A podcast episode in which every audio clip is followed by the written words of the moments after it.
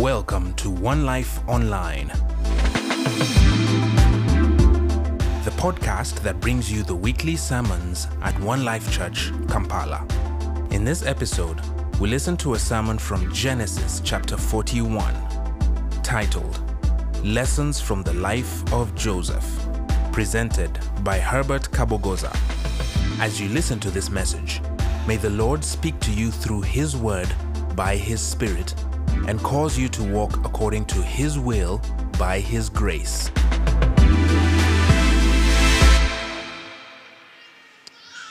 This morning, would, uh, we are going to, to glean from Genesis um, chapter 41. Uh, we want to draw some lessons from the life of a godly man. Um, in Genesis 41. I'll read quickly through the text. Um, Genesis 41. When two full years had passed, Pharaoh had a dream.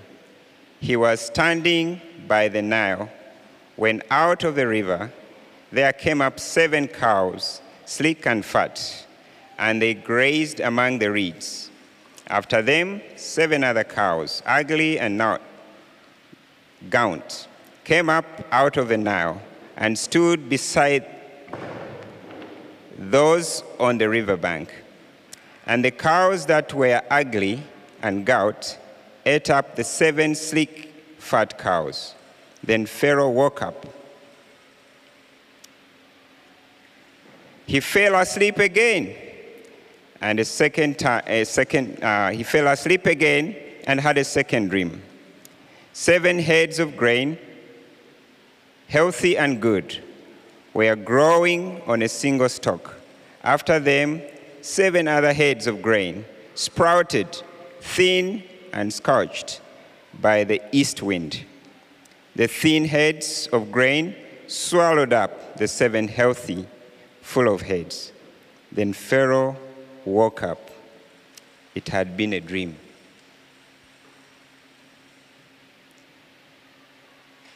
I'll just take us slowly. The chapter begins, and we are told when two full years had passed.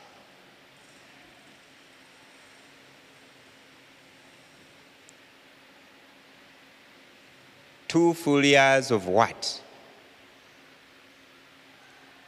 Passed after what? So you have to run back and find out what is this two full years about? You know, what had happened after these two full years. And we are gleaning from this text lessons about a godly man. This godly man was Joseph in the text as we proceed to read. Who was Joseph? Joseph was one of the 12 sons of Jacob, born to his father in his old age, the favored of the 12. At age 17, he got uh, dreams. He told them to his family. His brothers hated him for that. They plotted to kill him. But instead, they threw him into a pit and later sold him to some Ishmaelites who took him to Egypt. Potiphar, an Egyptian, bought him from these Ishmaelites and took him into his house. God was with Joseph and he prospered him. He lived in the house of his master. He found favor in the eyes of his master. Potiphar put him in charge of his household and entrusted him with everything. He didn't need to care about anything.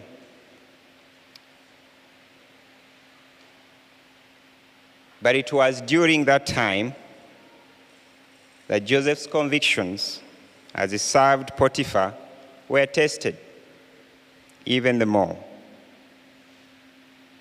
He passed the test. He chose not to sin against his God.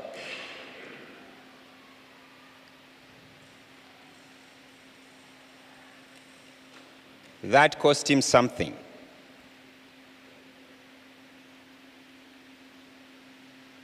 He ended up in prison. He was put there by his master.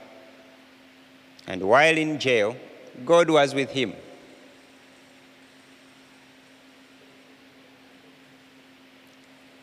He found two other guys in that jail a cupbearer and a baker who had also been imprisoned in the same jail by the king of Egypt.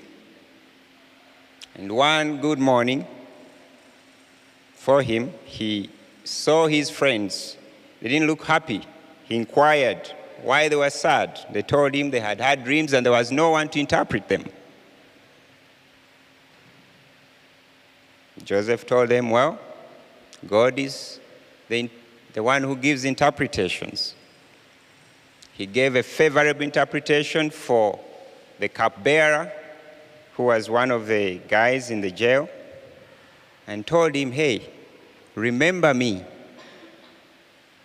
when things go well for you. Mention me to Pharaoh and get me out of here. For I was forcibly carried off from the land of the Hebrews, and even here I have done nothing to deserve being in a dungeon. He pleaded with this jailer. So, chapter 41 of Genesis brings us forward, tells us something about what had happened. When two full years had passed, so Joseph, this godly man, was waiting in jail, not rotting, but waiting very uncomfortable place to be.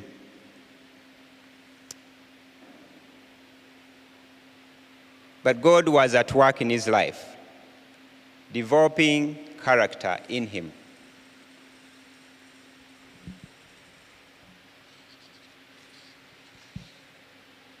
But that was in the beginning of God being at work in Joseph's life from what I've already shared. He had been at work probably way before Joseph even got to know that God was at work in his life. When you read the previous chapters of Genesis, Joseph was the favored child of Jacob, as I shared. And when he was little, his father Jacob had cheated his brother and run off and then at some point, he's coming back to meet his brother. And he's afraid of what his brother would do to him. I don't know how old Joseph was at that point, but the story goes that his father divided his family into two groups. He put the not so favored wife in the front with some flocks, and the favored wife in the back.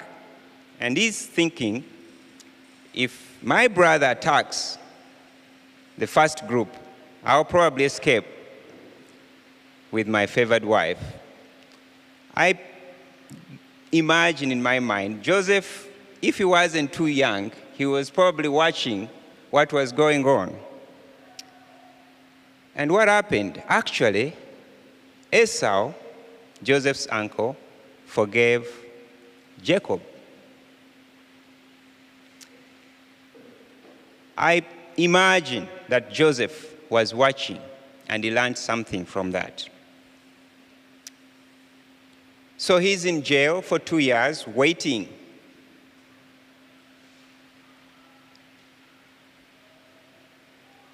That's how God developed his character.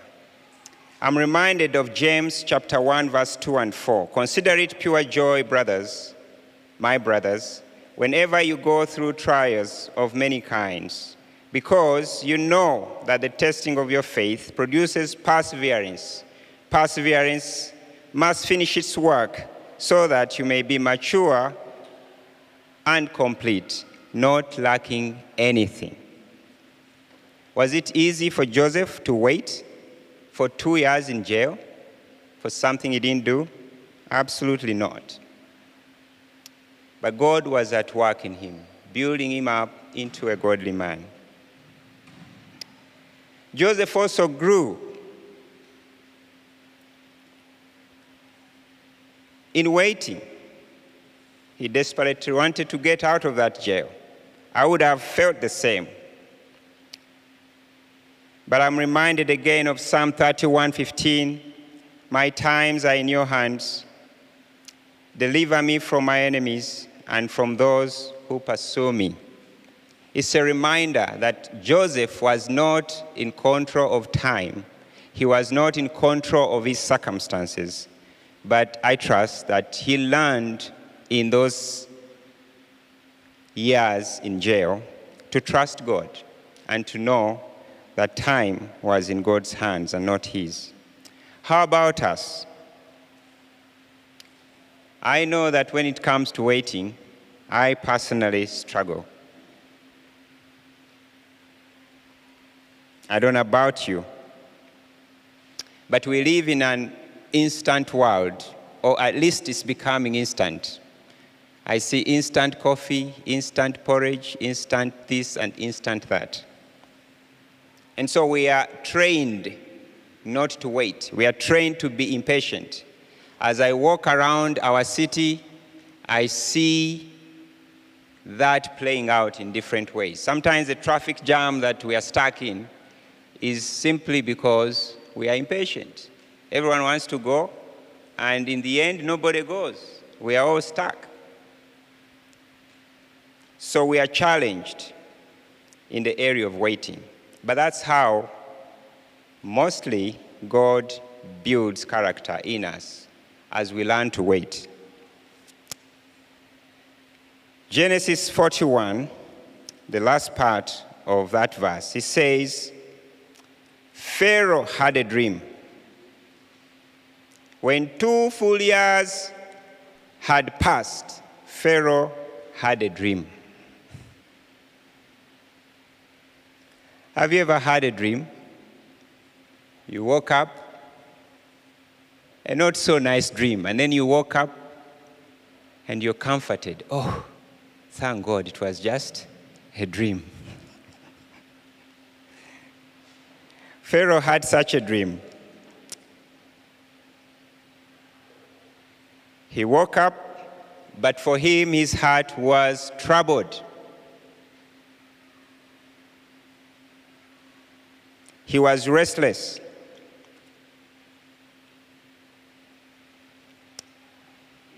What was the origin of this dream? There are different indicators in the scriptures to show where dreams come from. And this, where probably this particular dream that fellow had came from. Job 33, 12 uh, to 18, he says, But I tell you, this was Elihu, one of uh, Job's friends.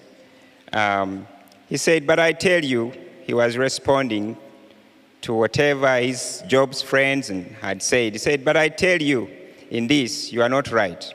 For God is greater than any mortal. Why do you complain to him that he responds to no one's words? For God speaks, now one way, now another. Though no one perceives it, in a dream, in a vision of the night, when deep sleep falls on people as they slumber in their beds, he may speak in their ears and terrify them with warnings to turn them from wrongdoing and keep them from pride, to preserve them from the pit, their lives from perishing by the sword. That's one reference in the scriptures that points me to where possibly Pharaoh's dream came from. But there are other instances in the Bible, in the Old Testament, in Genesis 20, verse 3, God spoke to Abimelech. Abimelech had taken someone's wife, Abraham's wife, and God told him, You are as good as dead. He came to him in a dream. In Genesis 28 and 12, there's another reference where Jacob had a dream of heaven, a stairway to heaven, when he was running uh, from his brother. But this particular dream, we are told in Genesis 41 25, the last part, God has revealed to Pharaoh what he's about to do. So we can tell that the dream Pharaoh had came from God. So Pharaoh had tried to find an interpretation by going to his magicians and the wise men of Egypt. Did he get the interpretation? As we read further, let's see. In the morning, verse 8 of Genesis 41, his mind was troubled, so he sent for all the magicians and wise men of Egypt. Pharaoh told them his dreams, but no one could interpret them for him. He's troubled, but there's no one to interpret his dreams. What was the origin of the dream? God was the source of the dream.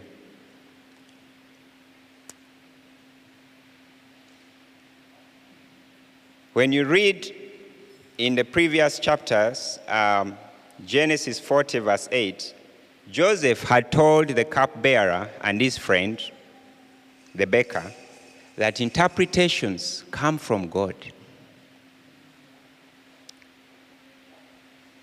So, verse 9 of Genesis 41 the chief cupbearer said to Pharaoh, Today I am reminded of my shortcomings.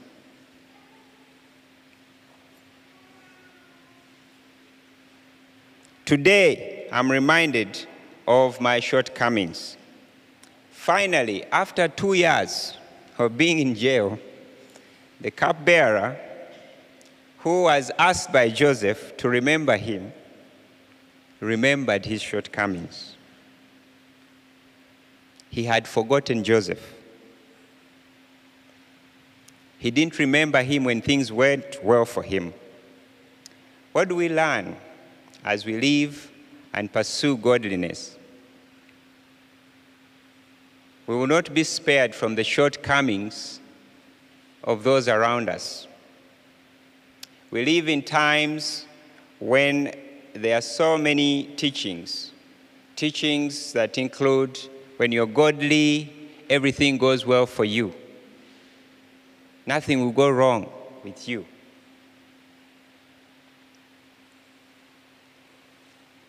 We even pray certain scriptures I remember during COVID, one of my favorite scriptures was Psalm 91. Hmm? We, we pray the bad things away, that they will not happen. Fortunately or unfortunately, God uses all these things to train us to be godly. We will be forgotten, even by our good friends. A friend of mine used to say, it is a function of the human brain to forget. So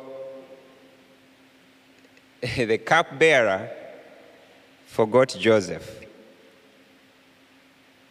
We will experience some of these things. We will do good things for people and they'll forget us, even when we are godly.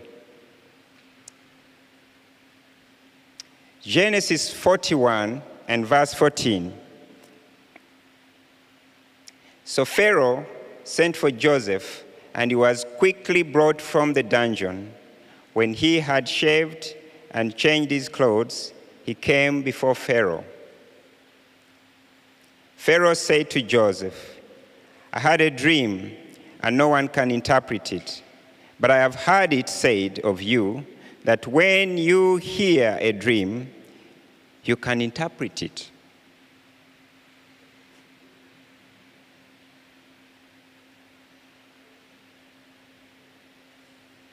This was God's moment.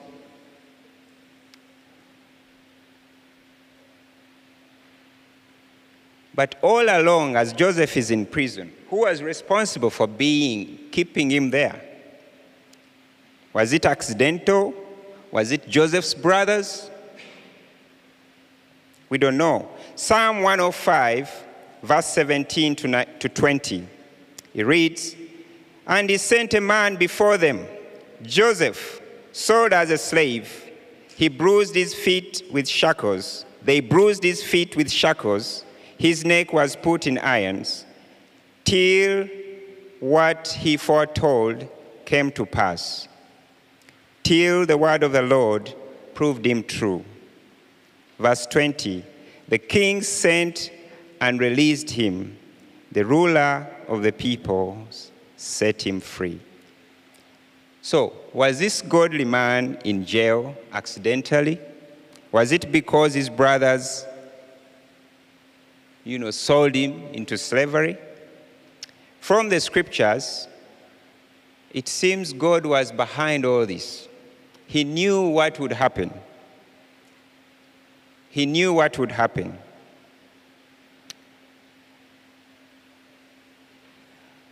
Even in this situation, God fulfilled his purposes for this godly man. And the lesson we can draw from this yes, as we pursue godliness, as we walk with God, our lives are not just about us, they're about the purposes of God. Joseph was in jail, in a dungeon, in a foreign land, not by accident, certainly from the scriptures that I've just read. It was at this moment that everything that God had purposed was beginning to be unveiled. In verse 15 and 16, this is how Joseph responds to Pharaoh. After Pharaoh says, I have heard it said of you that when you hear a dream, you can interpret it. Joseph responds, I cannot do it. Joseph replied to Pharaoh, But God will give Pharaoh the answer he desires. Strange, huh? If I were Joseph, I would have said, Yes, sir, I do it. I can do it. That wasn't Joseph.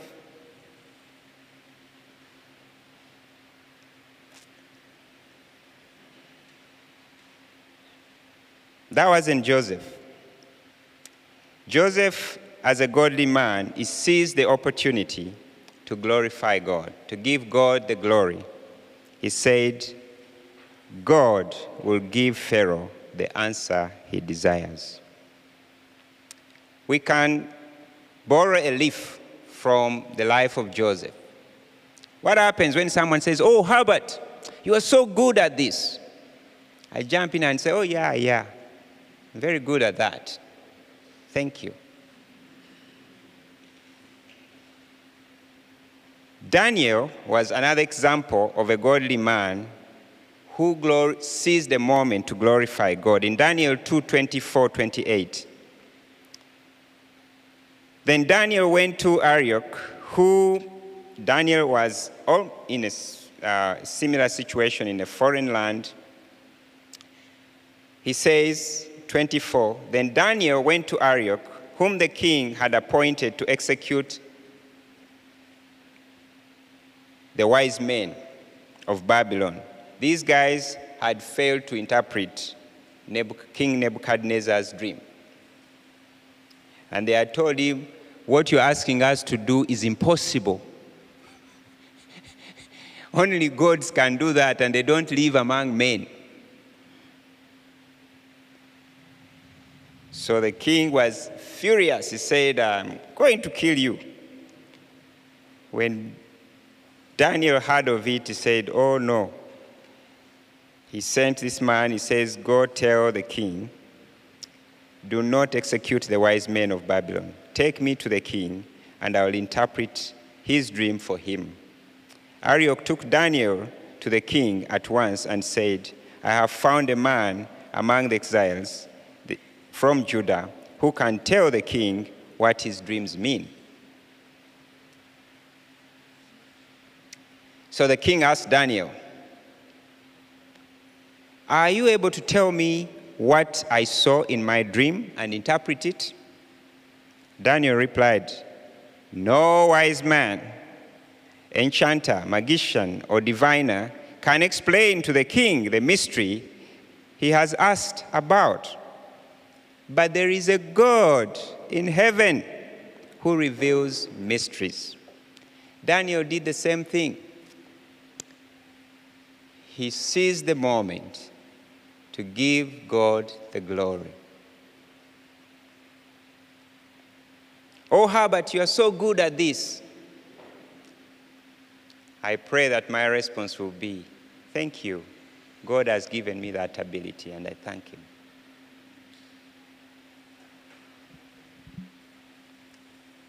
In Genesis 41 38,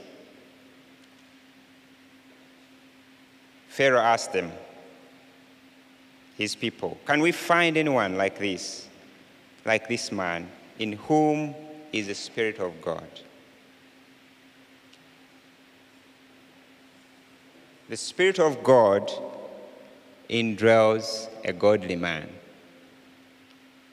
As we pursue godliness, God delights in that and he will indwell us. Even the heathen will be able to see. I always wondered how Pharaoh knew that the Spirit of God indwelt in this man.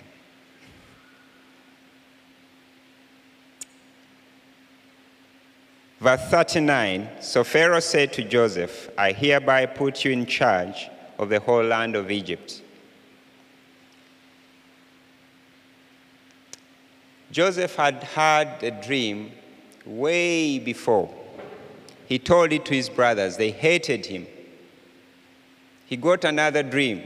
He told it to his brothers again and his parents. They hated him even the more. But was this dream about Joseph? It wasn't about him. God proved his word true when Pharaoh finally puts Joseph in charge of the whole land of Egypt, something that his brothers could never have imagined. Are you saying you are going to rule over us? His father said, This is crazy, my son.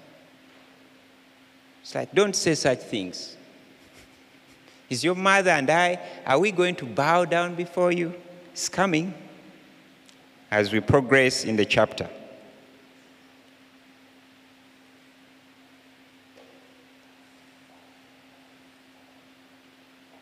Genesis 41 55.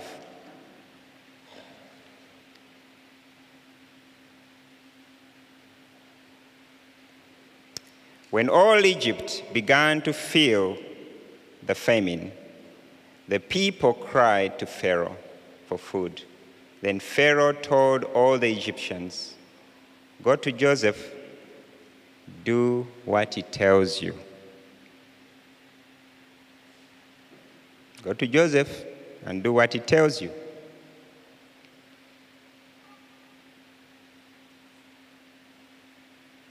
What's becoming of this godly man?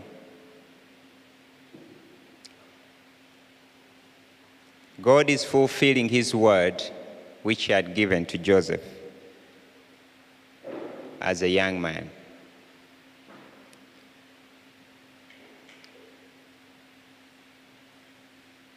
Where else do we see this phrase being used in the scriptures?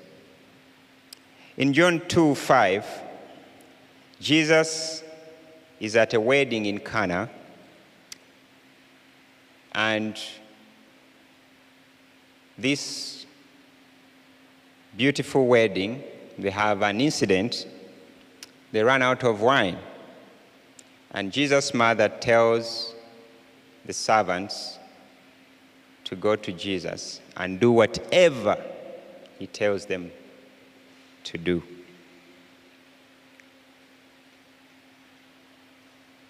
Sounds like what we've just read in Genesis. Go to Joseph and do what he tells you.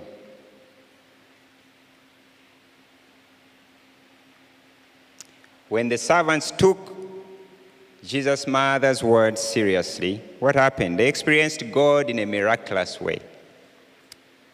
Water was turned into wine. A need was met. The family was saved of a great embarrassment. Weddings in that context lasted not just one day like we celebrate in Uganda. they lasted for day. It lasted for days. So to run out of wine was a huge embarrassment for the family, or would have been. Jesus saved the moment.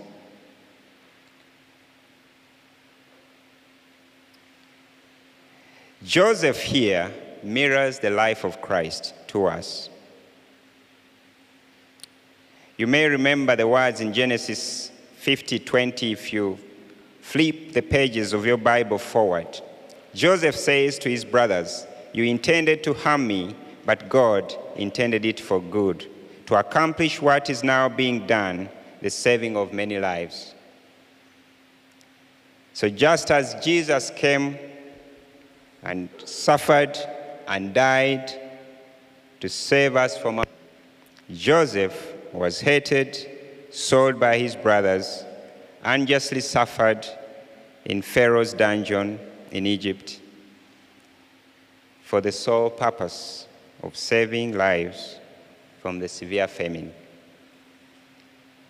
A godly man goes through trials for purposes that are bigger than just the trials the godly man may be going through.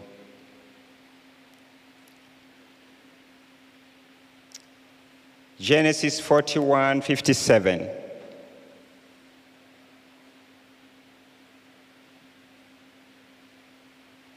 And all the countries came to Egypt to buy grain from Joseph because the famine was severe in the land.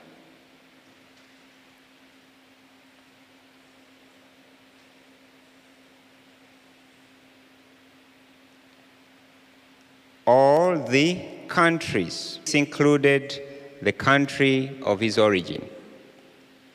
And guess who was among the people who came to buy grain?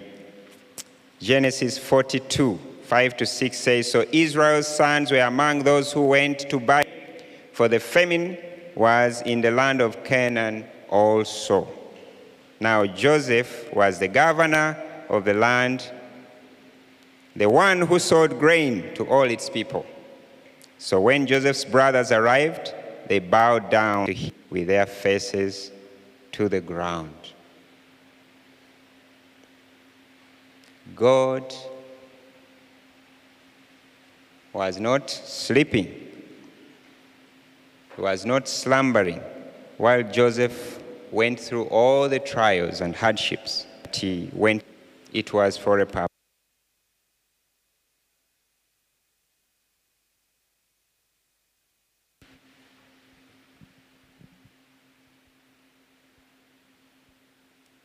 Man stands on the promises of God, no matter the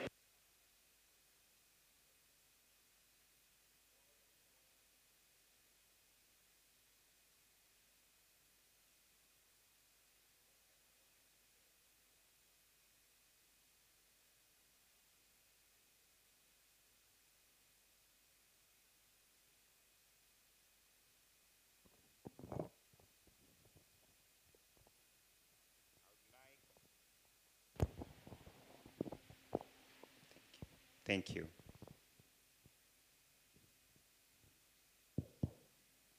I would like us to close in prayer. Dear Lord, thank you for teaching us through the life of your servant Joseph what a godly life looks like and how it is developed. It's not always free of pain, but you use whatever trials the godly man or woman may go through to build his character and to mature them. Help us, Lord, to persevere through trials and hardships that we may have to go through. Help us to learn to wait, relying on your promises because they are true. This we pray in Jesus' name. Amen. Thank you for listening to God's Word today. Feel free to contact the pastor on phone at 0705 581 369 or send an email to pastor at onelifechurch.ug or follow us on Facebook at One Life Church and subscribe to our YouTube channel at One Life Church Kampala, Uganda. One Life Church is a multicultural community of believers equipped to serve Christ's mission.